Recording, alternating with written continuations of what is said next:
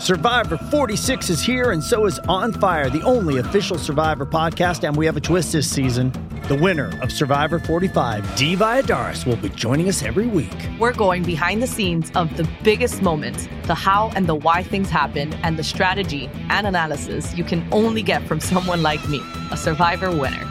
Listen to On Fire, the official Survivor podcast, wherever you get your podcast.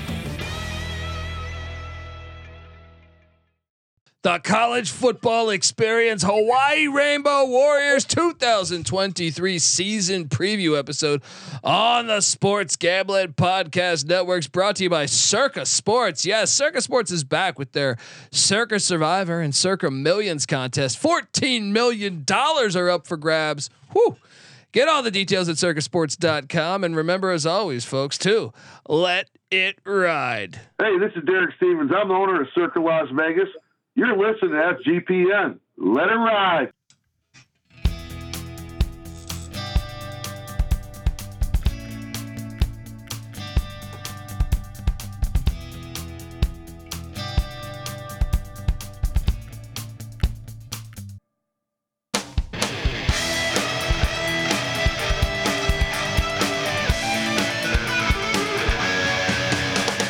Yes, yes, yes. Woo!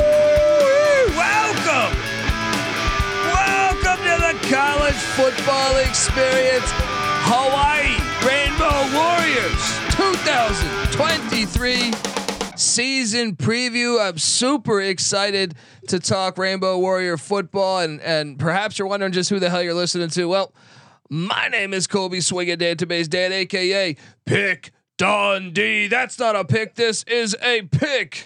He was raised in the land down under, where a man thinks on his feet, speaks with his fists, and lives by his wits. When Dundee happened, he was a superstar. I'm probably drinking too much and celebrating too much and not sleeping. Uh, would have killed a normal man, but nah, no, that's gone. The medical advice I got from that was was like being hit by lightning. Pretend it never happened and get on with your life. It's like Todd Graham's era. Pretend it never happened. Get along with your life. All right, that's what the Rainbow Warrior fans are saying out there. You know, I love this school. I, I, I think, you know, the youth doesn't understand that. Uh, well, I got a lot to talk about. Let me introduce you. Let me introduce you first. I am joined by my co-host. Give it up for former, former JMU Duke defensive back, the burrito eating, sideline kiss stealing, wheeling and dealing, Patty C in the place to be. Hi, um, Let's get it going. Let's get it going. I love this program. I love this program. I love the uniforms. They cannot fail at their uniform. They do a dang good job. You go back and watch the film in the 80s. Amazing uniform. You go back and watch it in the 90s. June Jones era. Fire. Fire. And now with the islands on the helmet, fire. Ah, it's just just fantastic. And also, we are joined by third man in the booth. If you've been listening to our previews, all 133, which we are doing, uh, you've heard him on on every episode talking about his stadium experiences because. Well, I mean, in my opinion, he's a college football must follow and just an absolute fucking legend because he goes to every single college football game, I think, ever. Uh, I haven't looked into it yet. If you go back uh, in 1920 in that Cumberland Georgia Tech game, he might have been there. Uh, I uh, I give you one Michael Barker, aka College Football Campus Tour at CFB Campus Tour on Twitter. Which, like I said, the guy goes to every single game ever, and he documents it all on his page. It's a must follow for any college football fan. How you doing, Michael? And thanks for hopping on the show.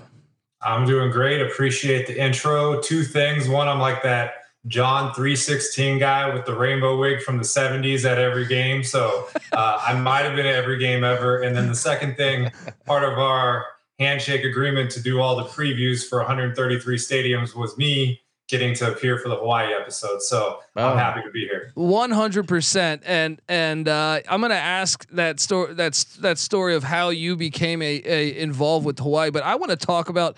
I want to crowbar in the fact that for me, and, and people don't realize, and, and the youth doesn't realize that we used to have to listen to college football games on the radio. And, and growing up in DC, you would get the regional games, so you wouldn't get anything west of like you know the Mississippi, really.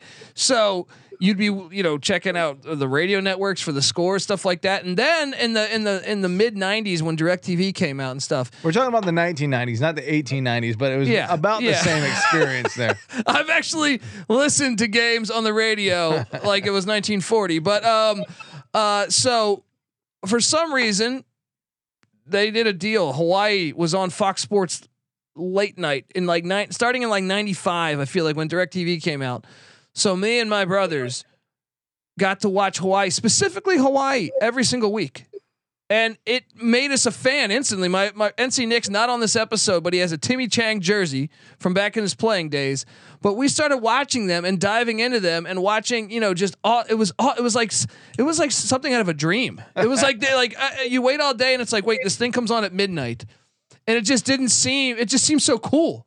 Like from the uniforms to the to the culture that they would d- d- you know do with the dance, the pregame ritual and everything, it just seemed like some fantasy. Like we're watching like I don't know. It just seemed like by far like the one of the coolest college football experiences. Well, they do the uh, 11:59 kick Eastern time, right? Yeah. it has to be on a Saturday. Yeah. So they wait till the last second possible to play that ball. and it was just so fantastic. So so so Michael, I'm curious. Uh, a, a Hawaii. It seems like the team that you root for. So how did how did that how did that come to fruition?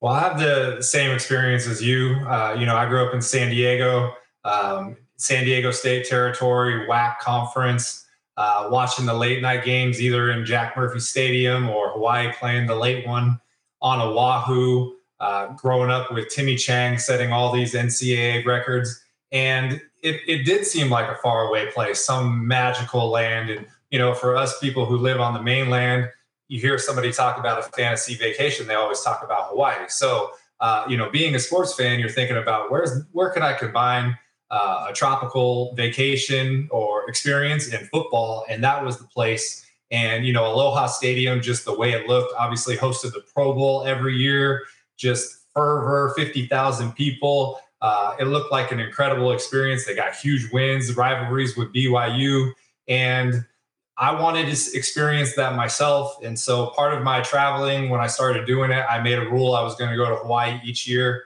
Uh, I visited Hawaii. I went to games in 2017, 2018, and 2019. Uh, one of the last games at Aloha Stadium. And, uh, you know, we can get farther into it, but most recently I've been to Hawaii nine times in the last 24 months for a lot of experiences. and, and uh, you know, I'm very thankful for those. Yeah, and, and even even this show and and our network SGPN, I was thinking about this. I think we have the most connection to Hawaii, uh, even though we haven't been there. I mean, I know some of the other guys have been there, but I'm saying we've had June Jones on the show multiple times. We've had Jerry Glanville on the show. We've had Nick Rolovich on the show. So you have a lot of we have a lot of Hawaiian uh, or, or ho- former Hawaii guys uh, that have been on this show, and and obviously Timmy Chang played under some of those guys. So uh, and coached with some of those guys, and I, I'm just uh, excited. Hawaiian ties. and you've baby. been lobbying forever that they should be in the Pac-12. Of course. every there's episode. no team yeah. that's more Pacific than Hawaii. They're in the middle of the Pacific Ocean, right? yeah. Put them in the Pac-12 and look, that is a, a state that has a lot of talent there, and I'll give them that kind of edge where they they they don't have to leave the the the the state. They don't have to leave the islands to play big boy football. Yeah. Boom! All of a sudden, you got a powerhouse. Yeah, they, they they they do have great players that have come out. of We've seen them go elsewhere. You know, whether it's is isn't uh, Polamalu from Hawaii? Is that am I am I wrong there? Uh, I'm not Chris sure. Naoli is an offensive lineman that I remember from Colorado. I do believe Oh, he's from Hawaii. out. I want to say Tua, right, obviously. they're like in terms of uh, per capita talent, like tenth tenth most uh, in a study I just saw from 2019, and I'm surprised it's not higher. I think if you take into account the uh, like Samoan Islands too, I think it's probably even higher than that. Yeah, they they got un- just unbelievable football down there, and uh, you know, I this this is a program that, you know, I get it. Like they, they're coming off a tough year, Timmy Chang year one, but overall, like historically, you go back to uh, what's great about YouTube is you can go back and ca- watch some of these old games when they had Dick Tomey and Paul Johnson was running the offense, and and all the way to the June Jones era, uh, and then the Rolovich era, and it just it, it they've had great winning seasons. Like they they've been a very good program for for a team that's way over there on the island where their closest you know, rival is what? San you said San Diego State? Uh, who's their most played? I want to say that's one of the most. Uh, it's I believe it's Fresno, San Jose State, and San Diego State. Somewhere, one- yeah, somewhere but, in that order. they- they- you're at a little bit of a disadvantage being so far away, and here they are with great cult, uh, great history. And by the way, should I'll add in two national championships, Patty C. And look, uh, anyone at Hawaii, anyone at, at the University of Hawaii, feel free to contact me. I will. We are a publication over here at SGPN. We will deem you national champions because. You know, you go through the history of college football, you see some very questionable national championships by uh, the Waterloo, Iowa uh, Register or something like that. So, look, I look back, I see that, I see a, a, a 1925 season 10 and 0. I don't know who they played. I'd be very curious to see who they play, but 10 and 0. Uh, and also a 4 and 0 season and uh, in 1919. So I will deem you two time national champion.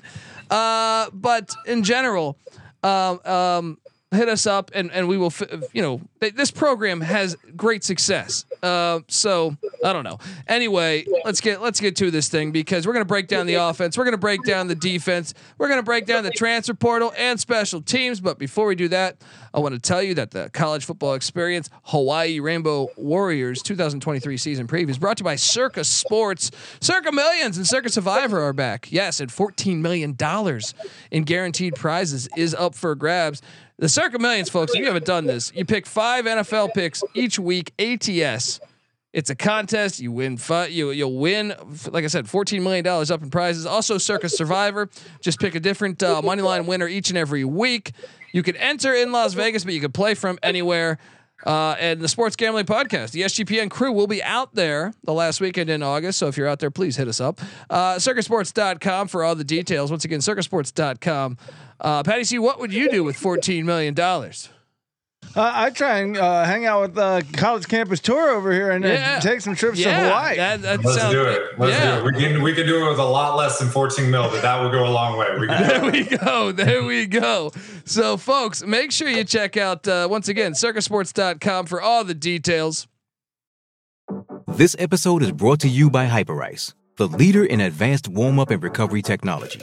They have tons of innovative products, like Venom heated wearables to help soothe sore back muscles, Normatec compression boots to speed up recovery and increase circulation, and Hypervolt massage guns to improve mobility. Loved by athletes like Naomi Osaka and Erling Haaland. Try them yourself. Get 10% off your order with the code MOVE at hyperice.com.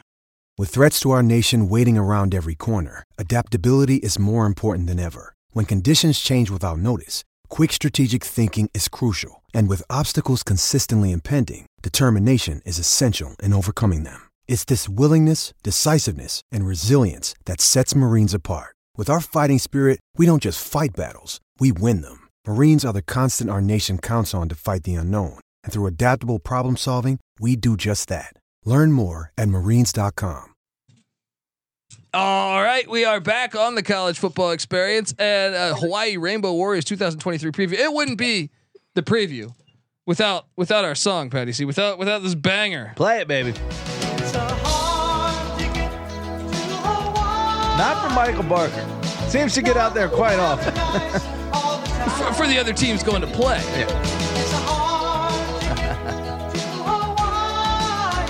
It is a hard ticket to Hawaii, and it was for Todd Graham, but you know, thankfully that era is over. Timmy Chang, year one, Patty C. Uh, obviously, not the. We kind of knew he was walking into a tough scenario.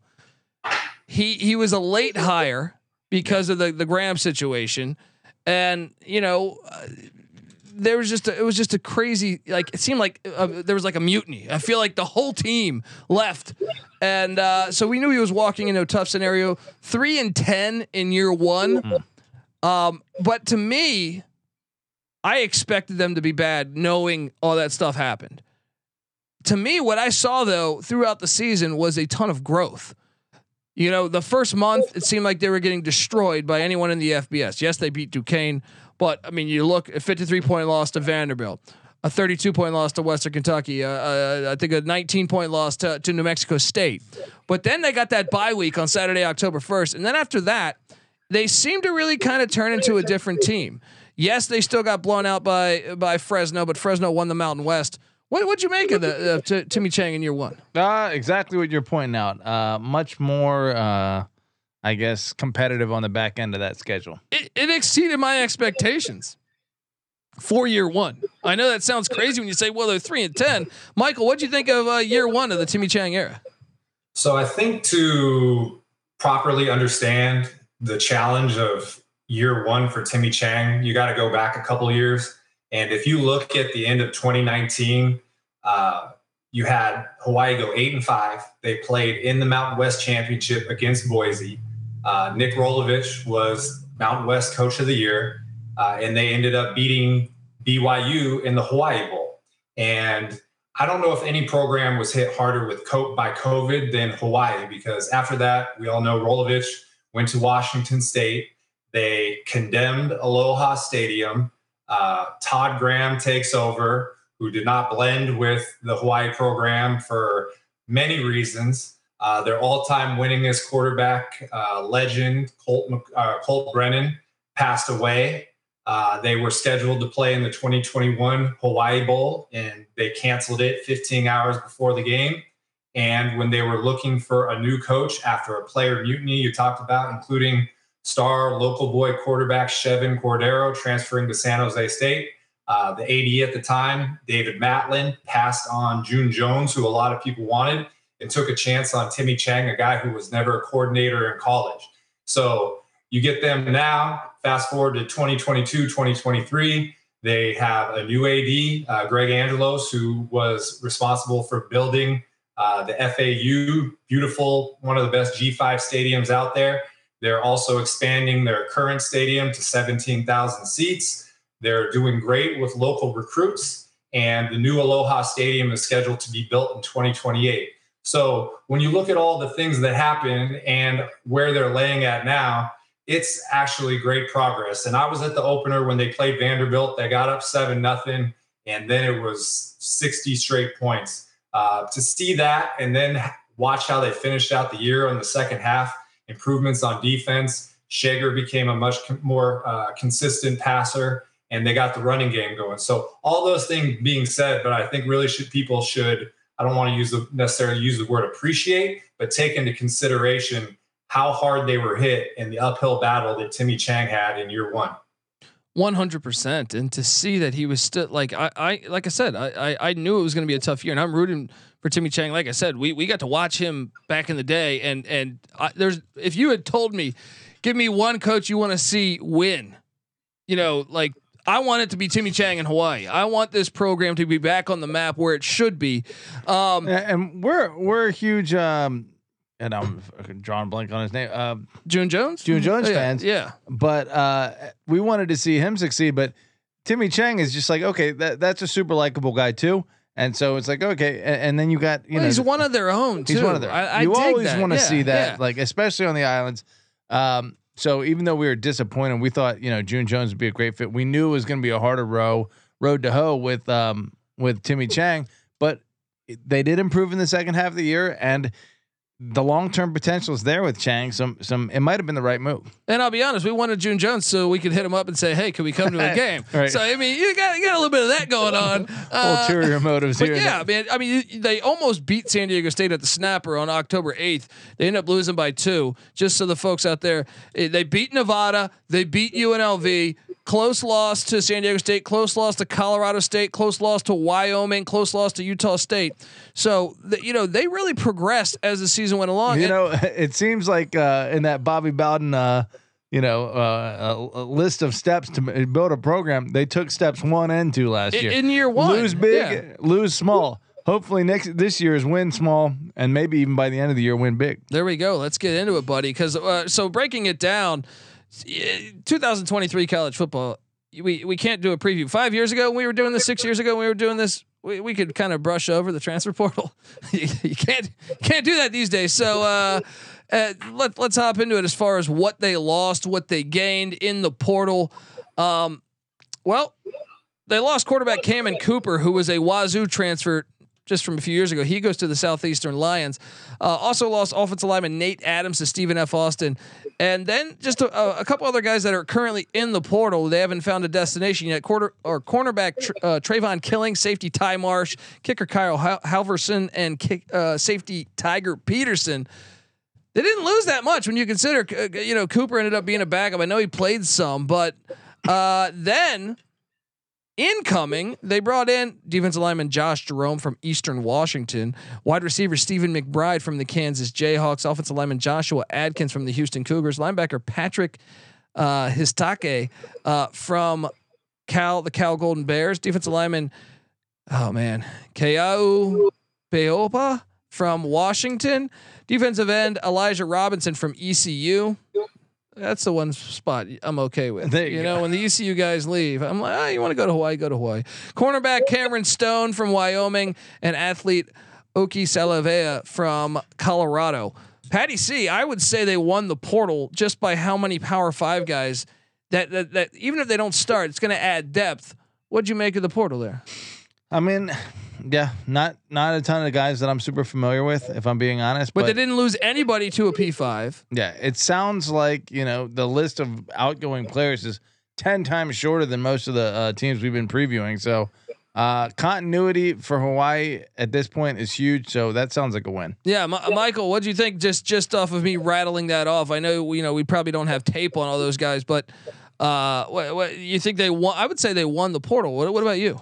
Yeah, especially compared to 2021. You know, part of the reason that Timmy Chang was hired to begin with was uh, nobody could have corrected the on field stuff, but what he could do as the figurehead of the program, uh, keeping the local players there, and then also attracting transfers who maybe initially from high school left Hawaii to go to the mainland and now want to come back and have pride for uh, Hawaii. You know, as people know, Hawaii doesn't have any other professional sports; it's just Hawaii football. So big time backing. But to be able to keep those guys local and have hope, um, it, it's something that that Timmy Chang has obviously has his hands all over. Yeah, yeah, I think they won that thing, and I think good things are coming. And I also think there's an advantage to having a coach that's a former player, to know that he's been there. Yeah, you know. So I mean, uh, I and and obviously the huge gap from Todd Graham, who seemed like he was unwanted, to a guy that is one of their own. I dig it, and I hope it works out. Let's get. I mean, what's that? Ty Graham, just from a uh, an optic standpoint, is just the the the flat top. You know, yeah. it's the last thing on the whole the, the Hawaiian Islands. He, he, he, was mad that that what they didn't have Dr Pepper. it was like a drunk man at Taco Bell. It was like, oh, yeah, what do you mean you don't have Dr. Pepper? You know what I mean? Like, by, by the yeah. way, Michael Bark, you told us a little episode or a little uh, story pre pre episode about uh, Dr. Pepper uh, being a thing, and you almost bought yourself a Dr. Pepper jersey, or is that your Dr. Pepper jersey? So this is uh, Hawaii Rainbows retro basketball jersey, but just to back up that uh, the Dr. Pepper story. So Todd Graham uh, called Hawaii a third world country because there was no Dr. Pepper in the vending machines there. He also what, what did not jackass. like scam. He didn't like the sound of the ukulele. I mean, hmm. everything you could do to scratch a chalkboard in class and be the opposite of everyone. That's what this guy did. Uh, it took Chevan Cordero transferring and, like uh, Colby said er- earlier, a player mutiny to do it. But what I there's a high school all star game every year. It's called the Polynesian Bowl. It's played in January. It attracts some of the top talent in the country. Two years ago, Travis Hunter played there, who uh, went to Jackson State and now followed Deion to Colorado. And so I ordered a Dr. Pepper um, Hawaiian shirt, and I was going to wear it to the game. They ended up hiring Timmy Chang, and uh, I think we all flushed our mind of Todd Graham, but I had that shirt. I was ready to go. And if I could have trolled Todd Graham in person, I mean, I'm six foot three. He wouldn't have done anything. oh man, what what an asshole! What an asshole to come asshole. into. I mean, it just reminds me reminds me. One time I was at uh, one time I was at uh, the the fine establishment known as Chipotle, and uh, and uh, someone was mad that they didn't have Jack. That you know you can get like a cocktail sort of at, yeah. at uh, you can get like a beer or like a margarita. I think it's like a pre-made margarita. Yeah. Some dude was like hammered at a Chipotle and he kept yelling, Hey, you guys don't have Jack Daniels, right? It's like that was Todd Graham. That was Todd Graham on the island there. Uh, all right, well, look, the offense year one, Timmy Chang. They were 114 scoring offense in the nation. The rush offense was 85th.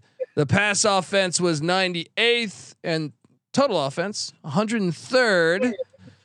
I know Timmy Chang. Uh, Timmy Chang ran the air, uh, not the air raid, the uh, the run and shoot in college, and uh, he did coach under the air raid of Matt Mumme, uh, Mumme's son at at Nevada slash Colorado State for just a, a couple weeks. Um, so the offense, considering what he walked into 103rd, obviously you want to improve that. Uh, you look and, and and you try to forecast the way this team will look coming into the season this year. I, I'm actually a little more high on this team from than often, you know, 104th offense, just because of what I know they had to endure last year and the year prior, and know that you know they do return their quarterback. They do return. Schla- it's it's Schlager, right? The correct way to to Or say it Schager is it Schager. Schager, Schager. I, I don't know, Goldschlager. I was thinking of. Goldschlager. but uh, Wishful thinking. Yes, I mean, but uh, should we expect you think the offense to take that jump? Uh, considering the fact that uh, you know that, that just the fact they have stability at the quarterback position. What do you think, Patty C? that obviously helps, especially in the run and shoot when you're that pass happy. Saw something about in one of these publications, uh, Dan Smooth Morrison, one of the uh, quarterbacks coach who kind of has coached up a lot of these guys like Tua Tagovailoa, etc. Um, being there now, I, I don't know if they had hired him prior to this year or if he's just coming in this year, but you know, you got a, a bunch of guys helping out with the quarterback position and and who know the run and shoot backwards and forwards. That's gonna help. Yeah, Ian, Ian, uh, their offensive coordinator, Ian Shoemaker. This guy was at Eastern Washington previously, and Eastern Washington's offense could fly, could really fly. So I, I just think second year of that, we might have something going. I know you look at at, at the running back spot, mm, they just have. Uh, uh, what's it? Tylan Hines is back for his sophomore season, but he was a freshman a year ago. He's penciled in as the starter. As far as the starting wideouts, two of three back. Jonah Panoke and Jalen uh, Jalen Wa- Waffle are back at the wide receiver spots. They are breaking in a new tight end and Grayson Morgan. But here's the big thing. You know, I, I think the offensive line, and that's what jumped out to me in September last year. The line of scrimmage, they were bad, especially in September. And they that's what I mean by the growth of the way the line played. Uh, you look at the what they bring back. They're only bringing back two starters from a year ago, but I think they had an opportunity to go out and get depth. They got a Utah transfer that's projected to be a starter. Uh, do you think the offense will be better just naturally in year two, knowing the crazy scenario that Chang walked into in, in year one? I mean, yeah, you definitely have to figure that any any system overhaul. I guess I mean Graham had run something a little bit similar. He was a little bit pass happy, but still terminology and especially like you said, the late start for Chang. Yeah, uh, uh, uh, an entire offseason that's not completely in in a state of flux is going to be helpful.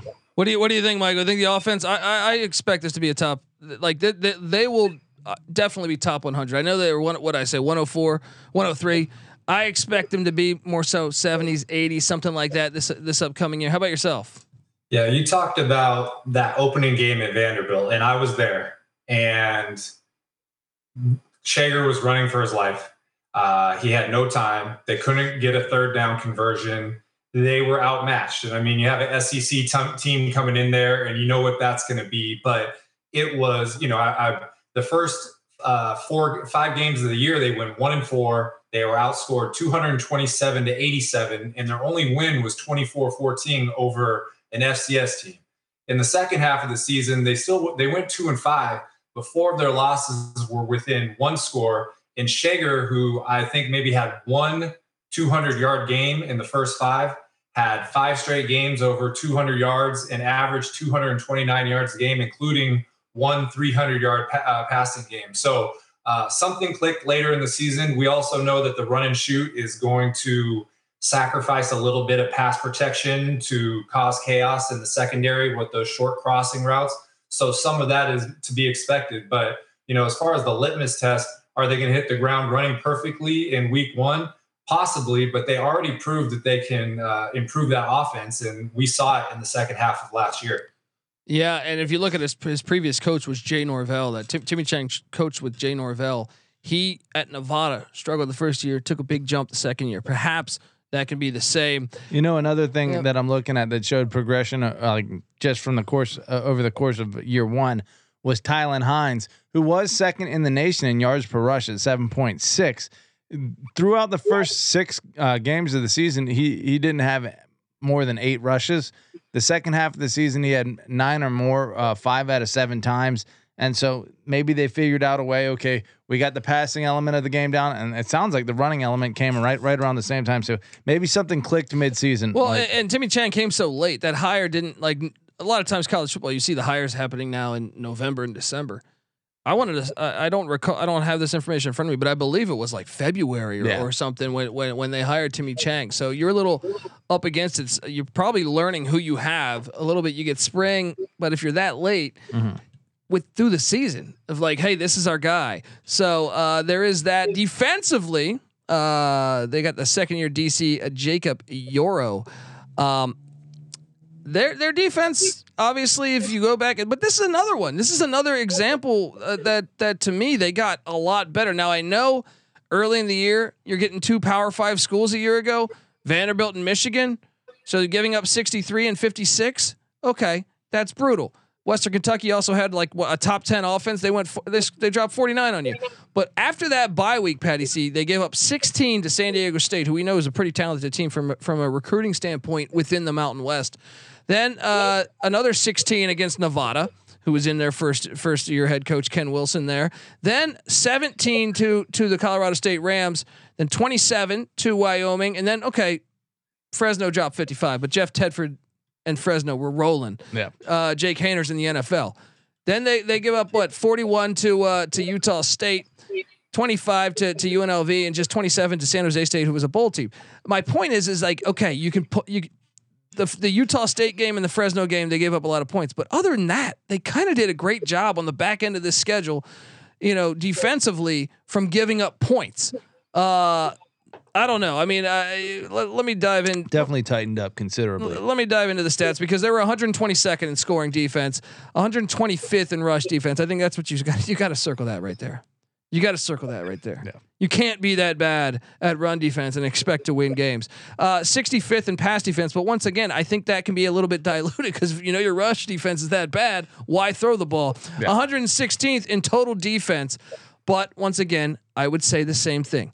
I think they made great strides. Having Michigan on the schedule probably uh, skewed that rushing defense stat pretty heavily True, too. true, because Harbaugh loves to pound the rock. I ran for 500 yards on him. Well, they returned nine starters on defense. This is, I think, a unit you can be if you if you follow the progression that I just alluded to in the second half of the season, and then the fact that they returned nine starters, and to me the pieces they brought in on the defensive side of the ball, a couple Washington transfers, a Cal transfer. I think they're all going to pay off. An ECU transfer. Uh, I think they're all going to be, you know, adding depth to this defense. Michael, do you think the defense should, uh, will take a big jump as well? I think it should. Uh, you know, last year, uh, last in the Mountain West, 34.7 yards a game. Last in pass defense, 438 yards a game. Last in rushing, 213 yards a game.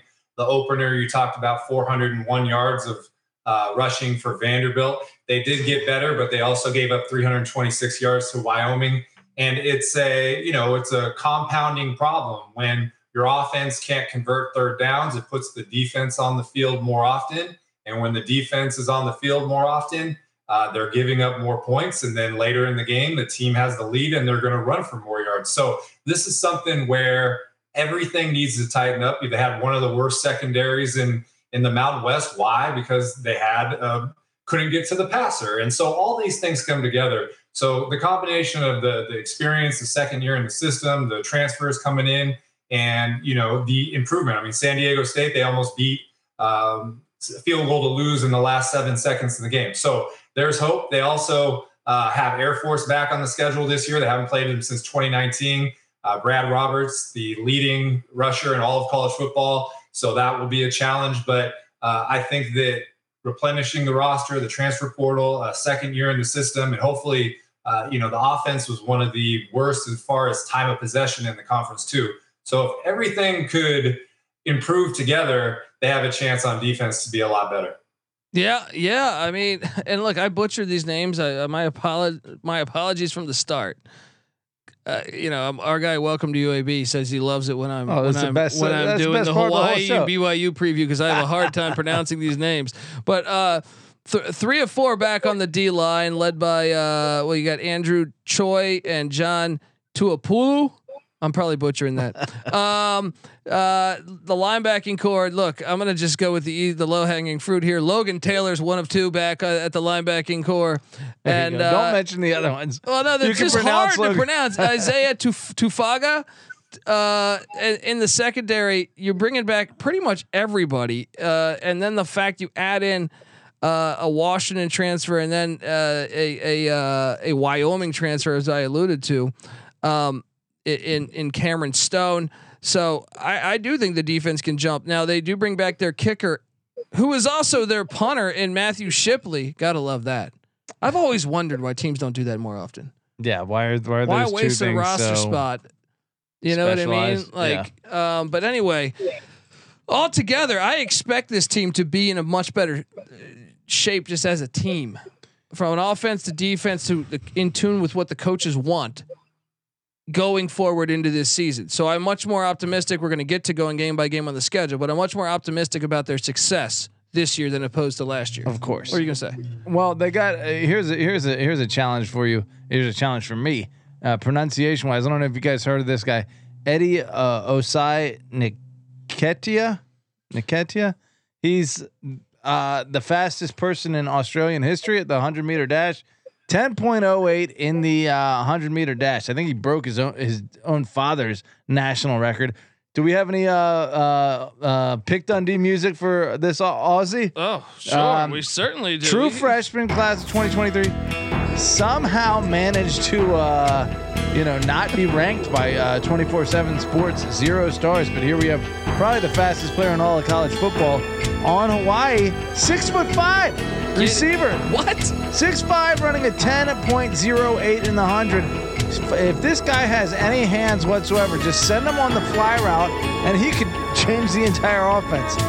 dude I, i'm always excited honestly i don't i'm not doing this because it's a, Ho- a hawaii episode we don't just i don't cater to every episode Yeah. like if we're if we're talking on t- like texas you know i hate texas right i love hawaii Got right? to. i love You're hawaii not an American right if you hate Hawaii. and and when you tell me something like that so they're already must watch tv but when you tell me something like that Yeah. I'm like okay we're circling this we're watching it we're, we're keying in on this every single weekend Just to see this Yeah. guy. I get mean, him the ball Apparently, he's like an all, all all purpose player. So it could be at running back. It could be at uh, wideout. i love it i love Let's it see this guy in Um, action. Look, we're gonna go game by game on the schedule and, and project just how the Rainbow Warriors will do in, in 2023. So uh, you know, buckle up, folks, and remember, subscribe to the College Football Experience uh, on YouTube, YouTube.com/slash The College Experience.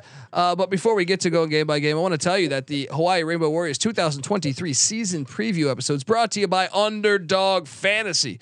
Best Ball Mania is here, and Underdog Fantasy is giving away 15 million dollars in prizes. Yes, Underdog Pick'em's a great way to get down on your favorite MLB and NFL season player props, but also when college football season comes around.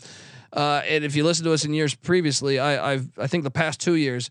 I've really highlighted this from Underdog Fantasy. They'll do a lot of cool little things, player props, stuff like that with, with certain players, uh, especially those MACtion Tuesday, Wednesday games and stuff like that. So check it all out. Head over to UnderdogFantasy.com. Use that promo code SGPN for 100% deposit bonus. There is so many ways to win over at Underdog, and Underdog's available in so many different states. So that's UnderdogFantasy.com, promo code SGPN. All right, we are back on the college football experience. And if you're watching on YouTube, like I said, youtube.com slash the college experience, that is our hub for all of our college experience things. So uh, we host the college baseball experience, the college basketball experience, the FCS college football experience, the regular college football experience. All right, that comes together as one on YouTube, youtube.com slash the college experience. If you're watching, though, you see this sweet graphic. Uh, shout out to our graphics guy, Cameron Kerr, uh, who made this graphic for us. Um, and what you see there is he has the win total on there from DraftKings at three and a half. Three and a half, Patty C. Wait a second. We know Hawaii gets to play 13 games, right? Three. They won- they won three last year, and Yeah. it was and and Timmy Chang had to inherit that mess. The disrespect So is blindly, blindly before we dive into it, I love the over. You? You have to. Yeah, just uh, believing in the culture, I would say that is is something that that stands out to me from the start. But and they don't have Michigan on the schedule. Do, do we add that? But uh, l- let's helps. let's get to it. Week zero. Yes, week one for Hawaii occurs during week zero. It's all confusing. Look, August 26th in Nashville. Revenge, perhaps, because they take on the Vanderbilt Commodores. I do like what Clark Lea is doing at Vanderbilt. I don't know if Hawaii is there yet because I've seen Clark Lea has t- taken the necessary steps. I feel like last year they kind of we finally saw that first like real big step as a program for for for his tenure Yeah. in Nashville. So I would favor Vanderbilt here. I think the the I think I got to take Vanderbilt, but I think it's going to be a lot closer this year. What are you doing here? I agree with you. I think he, he's getting Vanderbilt in the right place. They're number 60 nationally in the uh, conference composite or the uh, national composite talent rankings, and Hawaii's down under 100. So I think they're, even though they are the, the basement of the SEC, they're still a considerable talent gap. So I got to go Vanderbilt in Nashville. Long Yeah. road trip, too. Michael, week zero. First off, what, what, with Michael, you got to ask these things. Will you be at this game, uh, M- Michael? Uh, will you be at this game? And if so, uh, what, what do you? Who do you think wins this one? So I planned on being there. However, Vanderbilt Stadium is undergoing construction. Uh, it usually it's a horseshoe shape, and they are knocking out the base of the horseshoe and remodeling it. And so I can't navigate the stadium that I the way that I would like to. So unfortunately, I will not be there. I was there last year when they played uh, in Honolulu, so I saw it in person. Uh, there, Vanderbilt two years ago, they lost a home opener to East Tennessee State. Uh, things change, but that does give you some uh, inkling that you know maybe you can surprise people out the gate. But what I saw, I know that Hawaii improved over the second half of the season, but the talent gap from uh, August last year, week zero to this year, I don't think they've closed that gap. I think that uh, Vanderbilt has recruited another year. Clark Lea is in the same uh, same year as Timmy Chang, so he's had the same ability to get talent in there. I, you know, 404 yards rushing, 600 yards of offense. I don't see Hawaii coming out of uh, that game with a win, which is not unexpected. Uh, but I, I I see Vanderbilt being the clear favorite. A couple years ago, I wouldn't have thought that, but Clark Lea He- seems Lea's to, doing a good job. He's doing a good job. Uh, They're, they're 60 talent composite. Hawaii 110 in talent composites. That, there's a huge gap there. Yeah, and they started a freshman quarterback last year. He's back. He looked pretty good. Uh, okay, but now I'm curious. Now, a lot of times when you see them have to go to the East Coast, especially that far east, you normally give yourself a bye week. They don't. They come back to the island uh, at the Ching Complex for Stanford on Friday. September. Damn, they have a short week too. Not only do they have that, they also have a short week. But uh, Stanford in this spot, and, and I circled this game. I circled this game because I think Stan- Stanford basically had a, has a, a tough scenario here. They bring in head coach Troy Taylor, who I think is a good coach. He comes in from from Sacramento State, took them to an undefeated regular season a year ago in the Big Sky, but a lot of the team left, and that happens. That's the current state of college football. A lot of the team left. They said our coach that recruited is not there. They bounce. The problem is, is Stanford can't really take advantage of the transfer portal because they don't put they don't care about football. The academics you can't get in, and then they don't care about they don't care for grad school. No, Yeah. they're like, no, you're not getting in. So I do think Stanford is due. I, I actually believe this is a much more winnable game than Vanderbilt, especially because it's on the island. It's in Troy Taylor's second game. It's a little bit of a change in philosophy, even though I, I know that they Stanford, like the past year or two, was starting to pass a little bit more and be a little more finesse. This is a big change in philosophy. Uh, still from a defensive standpoint, from an offensive standpoint, I think this game, I circled this one as a, as one that I think is winnable for Hawaii. Are you gonna go there, Petty C? What are you doing here? I'm, I'm trying to talk myself into taking Hawaii here. I mean, it's tempting. You're right. All, all the things you're saying, are, uh, especially being early in the season, new system. I I mean, I guess they had gotten kind of a little past happy, so maybe not that huge of a system change. But they, they, they got questions at quarterback. They got huge questions at offensive line. I'm talking about Stanford. I don't know Um, how much of Stanford's roster transferred away, but they were they are 23 in the talent composite. They do have Emmitt Smith's son at running back, and I am concerned.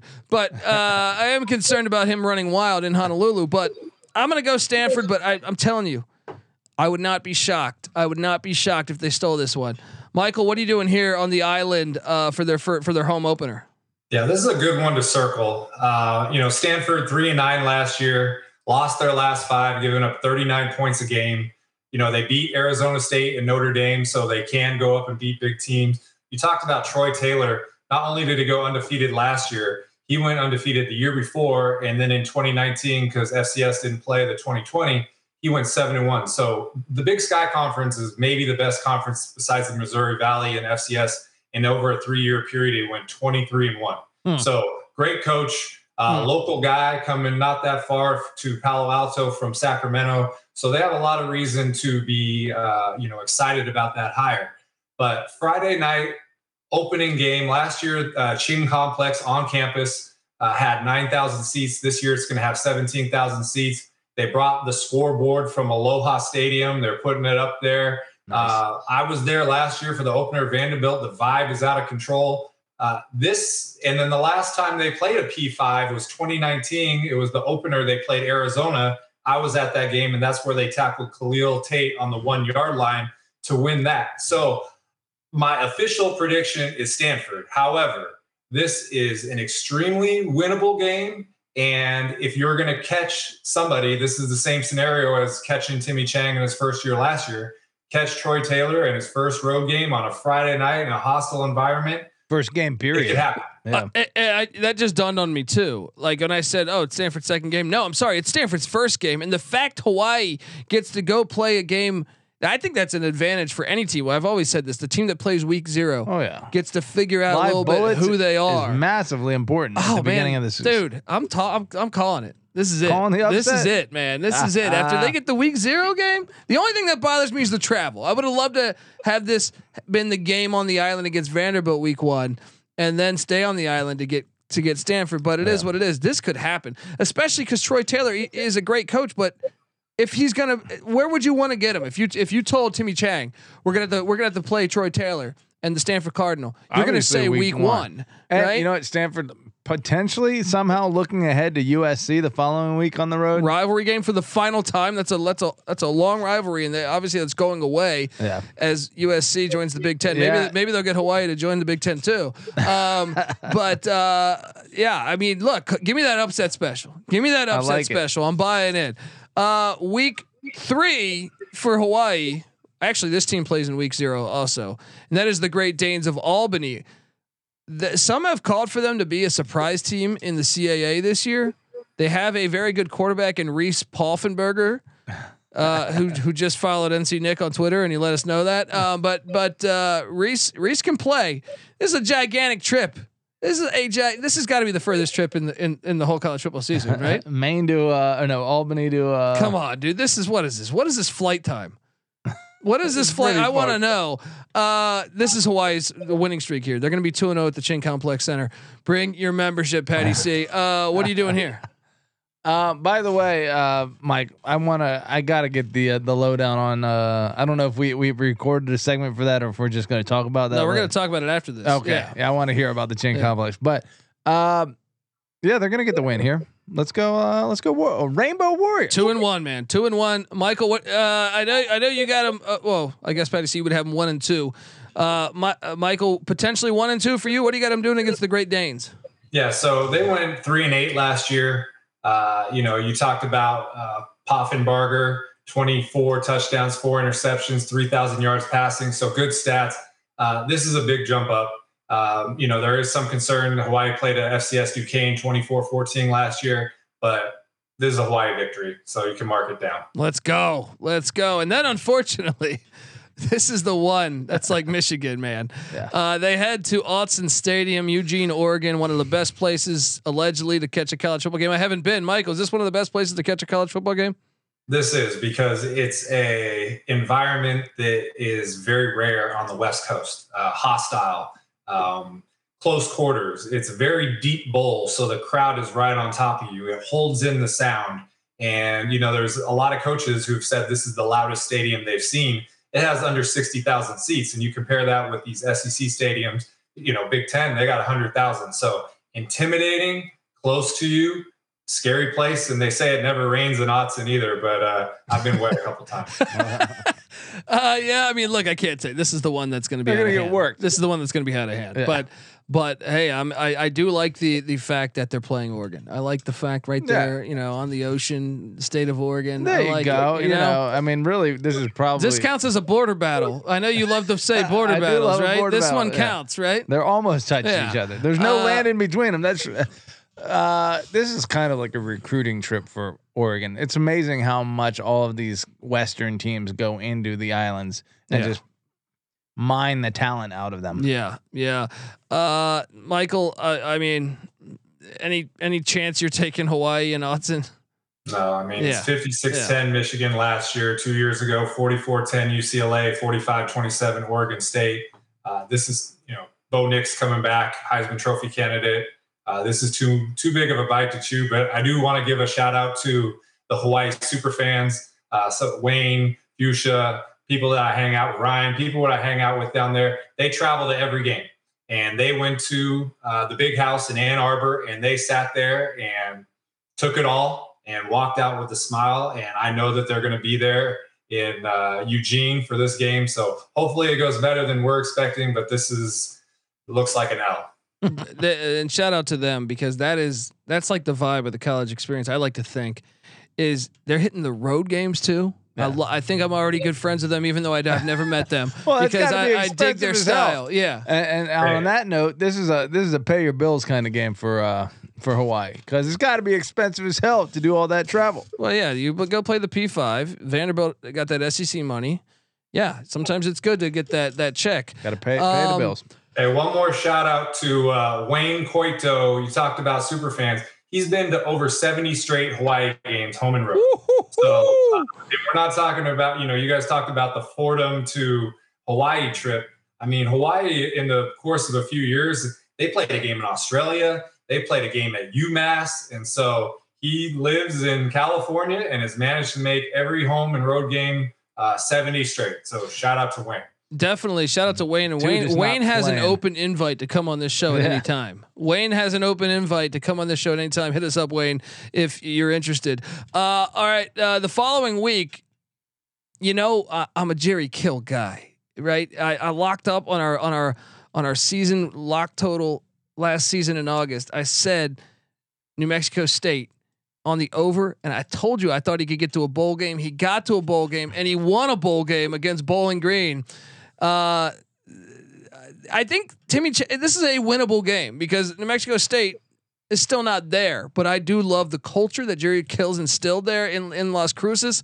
I am calling for New Mexico State to win a close one on the island. Patty C, what are you doing here?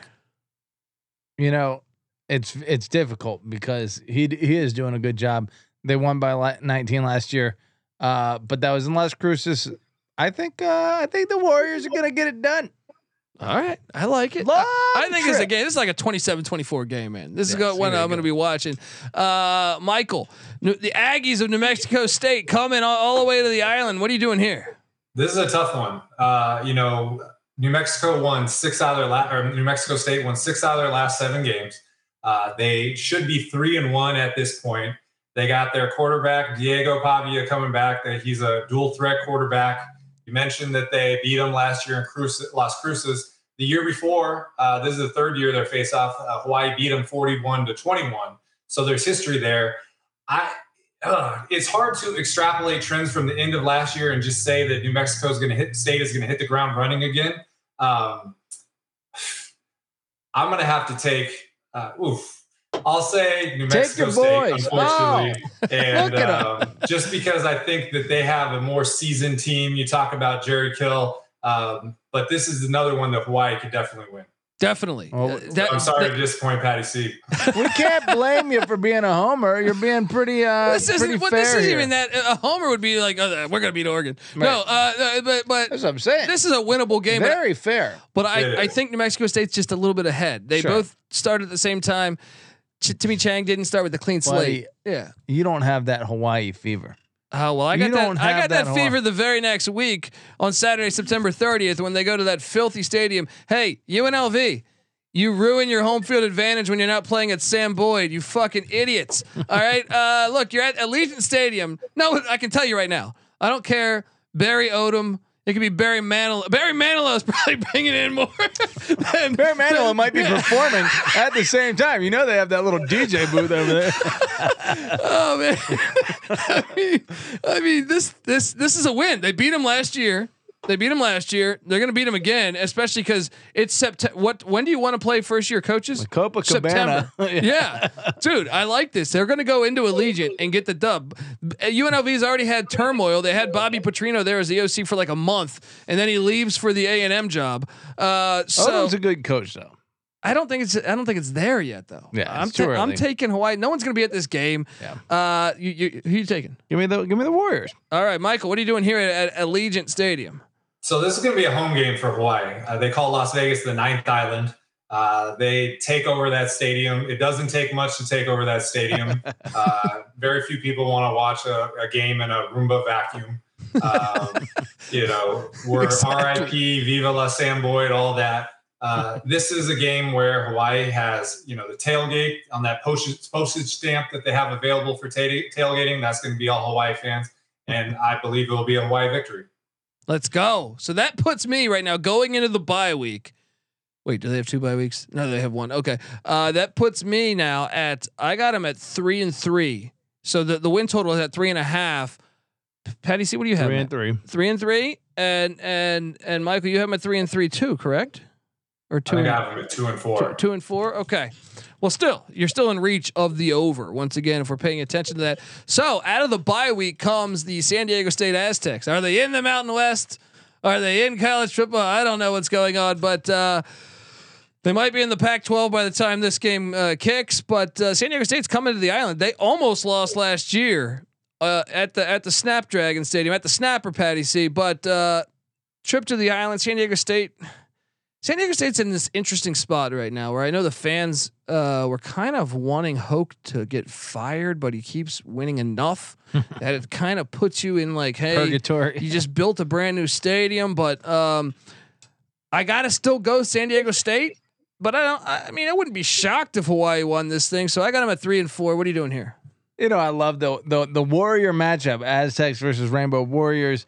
Uh, third most played team all time since San Jose State and Fresno State. This should be rivalry week. This man. should be yeah, This should be after Thanksgiving. They should play Yeah, every year because San should be Jose. State doesn't have a rival either. So I'm saying you give Fresno because I think Fresno plays. Wait, It's mainland paradise versus island paradise. Yeah. let's make it happen, people. Fresno should play San Jose. The They do, week. and yeah, not this year.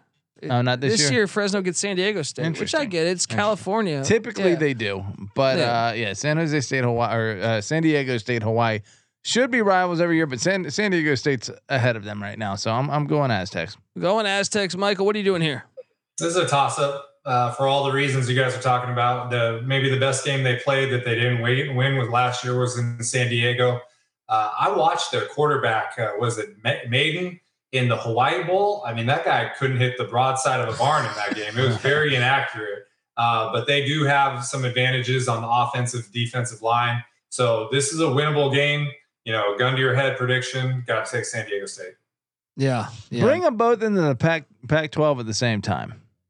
Uh, I'm in. I'm in, buddy. All right. Well, I the, know. the joke is is that uh, San Diego State declared their independence on the Fourth of July. You know, they just don't happen to have a place to go. So uh, hopefully they find a home. I'm a San Diego boy, so hopefully they can do it. But um, what's that saying? Count your chickens before you hatch. yeah, yeah, hilarious. Definitely What's going on there? yeah. Well, look, I see. I see Saturday, October twenty first, and I I see this is like uh, talk about being on the hot seat. Former New Mexico Lobo player Danny Gonzales has been the coach of New Mexico. I think the writing's on the wall a little bit for this year, and and, and you know we've already speculated on this very show that Bronco Mendenhall could be the net because he has ties to New Mexico. Uh, but the only thing is, it's right on that cusp of cold weather. I, I I was caught in a snowstorm in Albuquerque. I think this very time. I think it was October twentieth. Um, so it's potential to be really cold, but it also still could be really nice. University Stadium, Albuquerque, New Mexico. Uh, Michael, you've been there. What uh, what's the fan experience like there? Is that is that a, is this a daunting? I know back in the '90s when Rocky Long had this thing going, it seemed like it was a daunting place from TV's point of view, but now it seems like they haven't had a lot of success lately. Is this a tough place to go into? It's not. It's a beautiful stadium. You know, I'm glad they changed the name. They got it back to University Stadium, so it sounds more like a college stadium. Uh, but it is, you know, they're not going to get high capacity. I have been there for the New Mexico Mex- New Mexico Bowl game, which is mid December, and that's a lot colder than the mid October. But I don't think it should be. I mean, they went two and ten last year, zero and eight in the Mountain West, scored 157, gave up 312 lost nine in a row to end the season. This should not be an intimidating environment. Give me a win. Give me a win. But you know what I am concerned about on the schedule so far is the teams that I feel like they're really winnable games are on the road, like New Mexico, Nevada, and and even Wyoming, um, and UNLV. Um, but this game October twenty first by the way. Yeah, that's what I'm saying. It could be. It could be Uh, cold. High, I- yeah. how high in Albuquerque on average in October, 72, low 46. Uh, time of day might be a factor in this yeah, game. yeah. I'm, I'm going. What are you doing here, Patty C? I'm going to Hawaii. I am too. So that Two put- and 10. Uh, that- well, that New puts Mexico last year. that puts me on the over. I've already ca- I've Well, cashed here this we ticket. go, baby. Yeah, we still got a bunch of games left. Uh, uh, Michael, did did uh, you go on Rainbow Warriors to win here? Yeah, I mean, for all those reasons we talked about, nine straight losses. I know we don't want to take carry over every trend, but I think Hawaii has more talent, and uh, by then, I think the run and shoot should be much improved. So I will put you can put me down for number win number three right there. Let's go. Let's go. Okay, now we got sh- the the reunion. She- Chevan Cordeiro, the starting quarterback of the San Jose State Spartans, are coming into the Ching Complex Center on October 28th. I, I'm kind of high on San Jose State this year. I feel like no one's talking about them. Everyone's talking Fresno, Boise. I even see some San Diego State, some Air Force talk. Everyone's forgot about Brent Brennan's squad. I think San Jose State might be all right. I got San Jose State winning on the island. Patty C, what are you doing here? Uh, Seven Cordeiro, uh, what, 23 touchdowns, six interceptions last year. He's a player, man. Yeah. Uh, I don't know. I don't think they probably hold a ton of animosity toward him, so there's not that uh, revenge on the mind. I think everyone for No, it's revenge for Sh- Cordeiro. Yeah, Yeah. Oh yeah, yeah. Yeah. Probably is revenge for. I don't know. I just think San Jose State, like you said, Brent Brennan doing doing a good job there. I think they get it done. Michael, what are you doing here on the island? All right, so this is going to be the first appearance of the fan hat showing up in the predictions. Uh, you know, last year they played the season finale at San Jose State, lost 27 14. They've lost three straight games against San Jose State. It is an emotional game. Uh, you know, I think that if the things hadn't transpired with Todd Graham, I don't think Chevan had any intention of leaving. But by doing so, he set the dominoes in place to get to the spot that we're at right now. And I think the game is emotional, but they didn't have the bullets last year to compete. So let's say they win October 21st at New Mexico. They come home with momentum, bigger talent, and uh, want to assert themselves. And so I'm gonna I'm gonna take the upset. I'm gonna take San Jose or take take Hawaii over San Jose State. Wow. I like it. This is it like my. Stanford play, man. You got to have a couple upsets there. Uh, I like it. I can see it. A little sleep at the wheel for for San Jose State, but uh, okay. The next game. See, the next game's another one I hesitate on because I truly believe Hawaii is. I honestly believe Hawaii's a lot better than Nevada. The superior team here. I think they have a better roster right now. Nevada two and ten last year. But the only thing that scares me is November 4th in Reno. I've seen snow in this stadium too. I'm still going Hawaii. But if, if it snows, both these teams run I mean the run and shoot and the air raid. If it snows, I don't know who to give the I guess you'd give it to Nevada because they practice in the cold, but I just I'm not very high on Nevada. Nevada and- sucks. Yeah. I'm Y- sure- and, and you learned that last year. You took the over.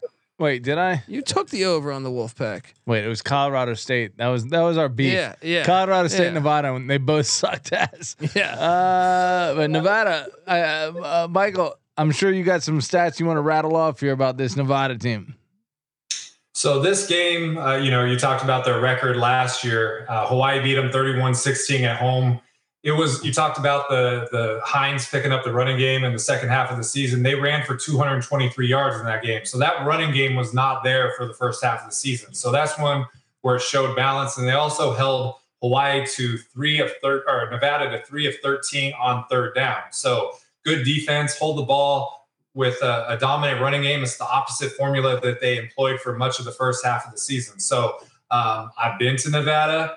Uh, they it's a little bit of a hostile crowd, but you know maybe if they're two and ten last year, you don't know how much of a presence they're going to have at the game it, by that time of the season. So I'm going to go Hawaii taking this one.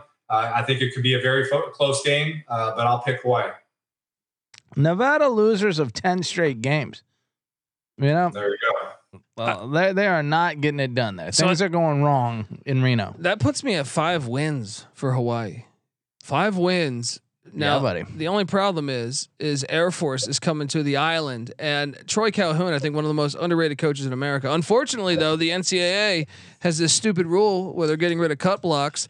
So you might see Air Force out of the gun a little bit more, which is disgusting, and they should reverse that rule and I will hammer this home until the cows come home, Patty C. Yeah. But I got to take Air Force. I think Air Force is underrated. I mean, they were like 17 points away from an undefeated yeah. season. Air Force is a awesome. year ago. Uh, so I'm going to take the Falcons on the island. What are you doing here? This is your classic run the ball versus pass the ball kind of uh, game. Contrast styles, styles make matchups. By the way, you said uh, you got Hawaii at five. Yeah, right. I said Stanford, Albany, UNLV, New Mexico, Nevada. Well, buddy, let me tell you what. Take last year away, the previous four years they had had at least five wins, and that includes a nine uh, game schedule in 2020. They still were five and four. This team is a bowl team as uh, as a habit. Yeah, you know. Yeah. So it's not that uh, we they should be coming back here. Uh, yeah, I'm going Hawaii to win this one. Uh, what? What? Against Troy Calhoun? Oh no no no no. no sorry sorry. Oh, okay, I was a bit surprised I'm, there. I'm rattling yeah, off. Okay, I'm, I'm okay. still thinking about Nevada. No, Air, Air Force will smack them. Air Force, okay. Air Force will smack them. Okay, uh, Michael, what are you doing here uh, with with Troy Calhoun coming to the Ching Complex Center? So there's not much recent history between these teams. They haven't played since 2019. Uh, the last time we saw Air Force play, they played in the Armed Forces Bowl against Baylor, and it was one of the coldest bowl games uh, they've had history, and they absolutely pounded Baylor into the ground. They won 30 15. You know, Brad Roberts led the nation in rushing 1,728 yards. Uh, Air Force led the, the, like, you know, we're not surprised, but they led the nation in rushing 326 yards per game. This, you know, styles make matchup as Patty C said. This is a tough one. And if you have any weaknesses in your defensive line, if you can't keep your offense on the field, this is one where you're going to pay for it. So, uh, you know, I have them on a three game winning streak to this point. I'm going to take Air Force. I think that uh, I've seen them do it to a lot of teams, and I think they can do the same thing here. Air Force had the number one defense in the nation last year. A lot of people don't realize they think Georgia, Georgia was top ten, but Air Force number one in the nation. Uh, Yowzers! The very next week, yeah, this one will be cold. Uh, November November eighteenth, War Memorial Stadium. Um, I plan to go to the stadium this year. Michael, uh, what's the home environment like there? This this seems like one that's going to be cold as hell. Uh, November eighteenth at, at War Memorial. So two things. You talked about Hawaii seeming like this mystical place. Well, you know the elevation in Laramie is seven thousand two hundred twenty feet, and you're reminded of it because it's printed on the field at the stadium. And you know you fly into Denver Airport. It's about two and a half hours north, and it is cold. And I've been there actually for this. Uh, you know, I told you about this uh, on one of our preview episodes. I was there in 2020. It was a Friday night game versus Hawaii. They beat Hawaii, but I had to leave in the third quarter because I had a 10 hour drive to Kansas for an 11 a.m. kickoff, and I made a 10 hour drive in a 12 hour window to get there. I left. The game was in hand. Wyoming won, but it is it is intimidating. It's isolated. It's cold, and you know we we know we hear about like the Denver Nuggets in the NBA. It's hard to win road games up there because you have to adapt to the environment. Well, imagine getting dropped off there on Thursday night or Friday morning and having less than 24 to 48 mm-hmm. hours to prepare. So it's a tough one. Uh, I personally think that this is a Wyoming win, and I would say that they're playing App State at home this year, and I expect them to win that game too. So there's no shame of losing at they call uh, they call it the war. At the war, Patty C. Any chance oh, you're yeah. taking oh, uh, Hawaii? I hate to say it, you guys are gonna have the old bleeding lungs uh, syndrome uh, when you go up to that seven thousand uh, foot elevation. Although I think uh, Hawaii's gotten some mountains too over there, so maybe it won't be as bad as we think. But still, cold high altitude. Give me, Yeah. give me the Cowboys. Yeah. Okay. And then that puts us at our final game. Now, this could be huge because if you're trying to make a bowl game, this is it right here. In a way, uh, Colorado State, Jay Norvell, their offensive coordinator slash quarterbacks coach, Matt Mumme. I, I just saw that uh, via his Twitter. Like I said, Hal Mumme's been on the show before. A great guy, and uh, so we're excited to to cover Matt Mumme. And you know, Matt Mumme is good friends with Timmy Chang. He was just out there. I saw Matt Mumme tweet this out that he was with Timmy Chang, uh, family vacation. They, they used to be on the same staff at Nevada and Colorado State together. So this is one where they're going to know each other. Norvell, Mumme against Chang. They know what they want to do. Last season, this was a, a quite the game as it came down to you know the the final couple minutes of the game where you know I think Colorado State uh, uh, escaped with a 17-13 win. This one's on the island. Give me an upset, Patty C. Let's go bowling. Let's go bowling. I'm on the over anyway. Let's go bowling. Patty C, what are you doing here? Baby, we're bowling again. I'm with you. Look, this was a close game, and and uh, Colorado State did get better over the course of the season for sure, which you would expect for a first year coach. But I still think uh, Hawaii with that home field advantage is going to be uh, good enough to win a close one. Entertaining end of the season. Colorado State brought in like a lot of guys from North Dakota State in the portal slash, and also a coach. That's a good thing. Yeah, uh, maybe I'm wrong about this one, but I think, I think it's winnable. Michael, what are you doing here? So I have right now I have them at five wins, and you know to be a bowl team you have to be over 500, so they have to be seven and six. So even if I pick this one for Colorado State, I still have them at six and seven. I will say this: that if they go seven and six, most likely they will play at the Hawaii Bowl, which is a home game for them on Christmas Eve. I, I've been there for a previous one; they were not featured. So uh, from a traveling perspective, if Hawaii could get to seven and six, and you know you get an opportunity to spend Christmas Eve on Oahu rooting for Hawaii in a bowl game, that would be great. uh, as far as this game, you know, is Colorado State going to go on their off season one week early with a tropical vacation to the islands? Uh, they played a tough game last year. Like you said, 17 13. Hawaii was up at the half, 13 3. Colorado State outscored Hawaii 14 0 in the second half. Uh, they only ran for 48 yards, Hawaii in that game, and just had the ball for 24 minutes. So to keep that game that close, it was it was quite an accomplishment. I'm going to pick uh, Hawaii to win this one, and I would have them at six wins for the year. Six wins. That's right. The 13th game, so they need seven.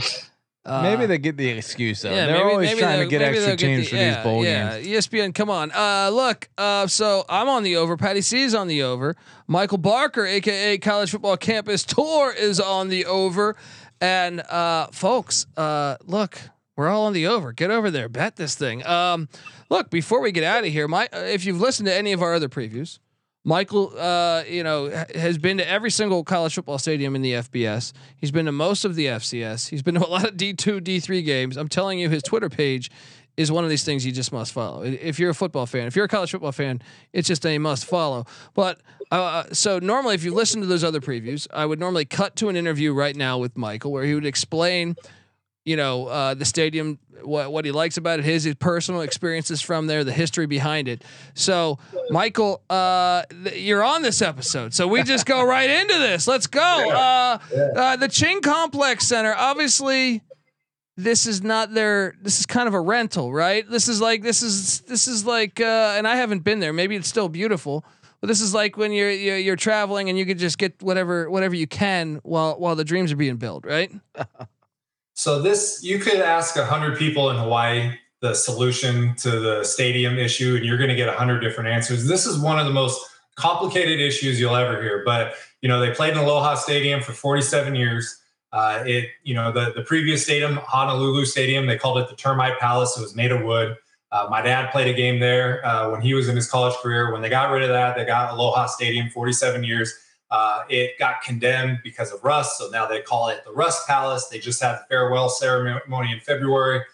I went to that, and so this stadium, Ching Complex, it was never intended to be a football home stadium.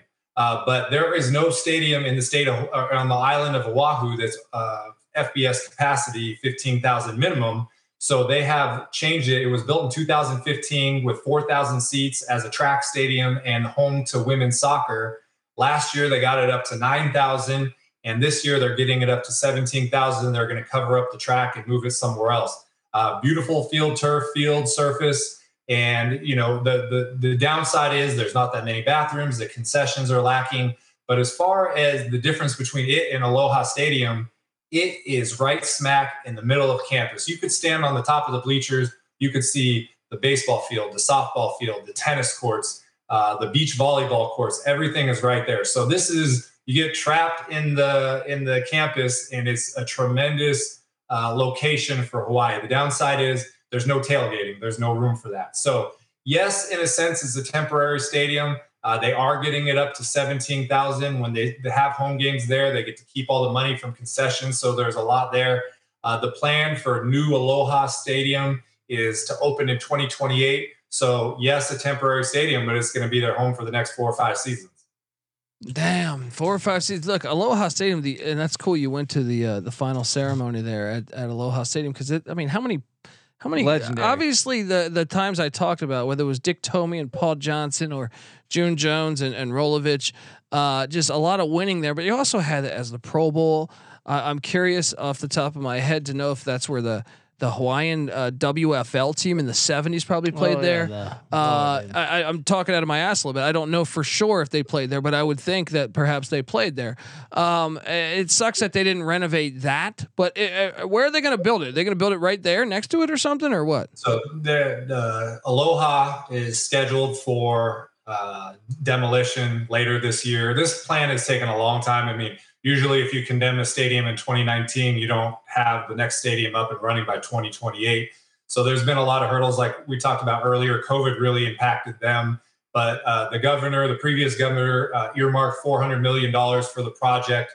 Uh, so it will happen. It's going to be right on the same spot. So you know, you talk about the the, the lore and the mystique of Aloha Stadium. It could be. Uh, it was one of the first stadiums that mechanically could be configured into baseball. It was almost like a transformer stadium. You know, they even had a preseason game a few years ago with Dallas Cowboys and the Rams, and they sold that thing out. You can go on YouTube and you can watch old broadcasts, and there's just always paper on the field flying. You know, the Colt Brennan magic, the Timmy Chang thing. So, you know, going there for the closing ceremony, I got there at noon. I got to stay there for eight hours, and I've never stayed in the stadium for eight hours. You think you would run out of things to do, but uh, you couldn't go on the, the the stands obviously because of the the rust and the condemnation. But being there around some of the legends, you know, Justice Apollo there, a lot of great guys. You just really and Timmy Chang brought the team in there, and they did one final run through the stadium. So um, sad to say goodbye to such a great place, but the combination of getting the one on campus up and running and now having a pretty solid plan to get new Aloha Stadium in there by 2028 is encouraging. And, you know, from a personal perspective, I'm not going to travel to games forever. And I've joked that the opener at New Aloha in 2028 is going to be my retirement game. So, you know, not from being done going to college football games, because I plan to do that hopefully for as long as possible, but doing the 60, 70 games a year. Uh, hopefully, I'll reach my goal to see a game at all 261 D1 stadiums by then. And we could have a nice little retirement ceremony to open New Aloha Stadium. There Unreal. we go. Wouldn't that be fantastic, folks? That's why you should give Michael Barker a follow. Once again, uh, at CFB Campus Tour, the guy goes to what he said, uh, instead of going to 60, 70 games a year, what? Yes, that's why you should be following him at CFB Campus Tour. That is incredible. And uh, his page is incredible. And yes, folks, we cannot wait for that stadium to be built. We love to me, part of what makes college football great, and this is what drives me crazy when people talk about, oh, there's going to be a separation between the Power Five and the Group of Five, right? Well, uh, hopefully that a that hopefully that never happens. But to me, I want to be, I'm going to be supporting the thing that has Hawaii football because it's Whatever magical. At, it's yeah. magical to me. It's fantastic, and I'm on the over. Patty C's on the over. Michael Barker's on the over, and we're rooting for one Timmy Chang to resurrect this great program. Uh, folks, subscribe to the College Football Experience Uh, YouTube.com slash the college experience. You'll get access to all of our stuff. If you're a Hawaii basketball fan, Hawaii baseball fan, we got you covered. Hop on over there. Or if you love FCS college football, hop on over there. You're gonna have it. We're all of our all of our podcasts though are also on a solo feed wherever podcasts can be found. Spotify, iTunes, all that good stuff. Subscribe over there. Uh, we are on Twitter at TCE on SGPN. Patty C is on Twitter at Patty C831. I'm on Twitter at the Colby D. And remember, Michael Barker is on Twitter. And, and this is the like, who gives a shit about my page? My page is just me. Just hey, Yeah, uh, jackass. yeah, yeah. Uh, the, the real page you want to follow is at CFB Campus Tour, uh, Michael Barker's page. So do that. You will you will be impressed. I guarantee you that, folks.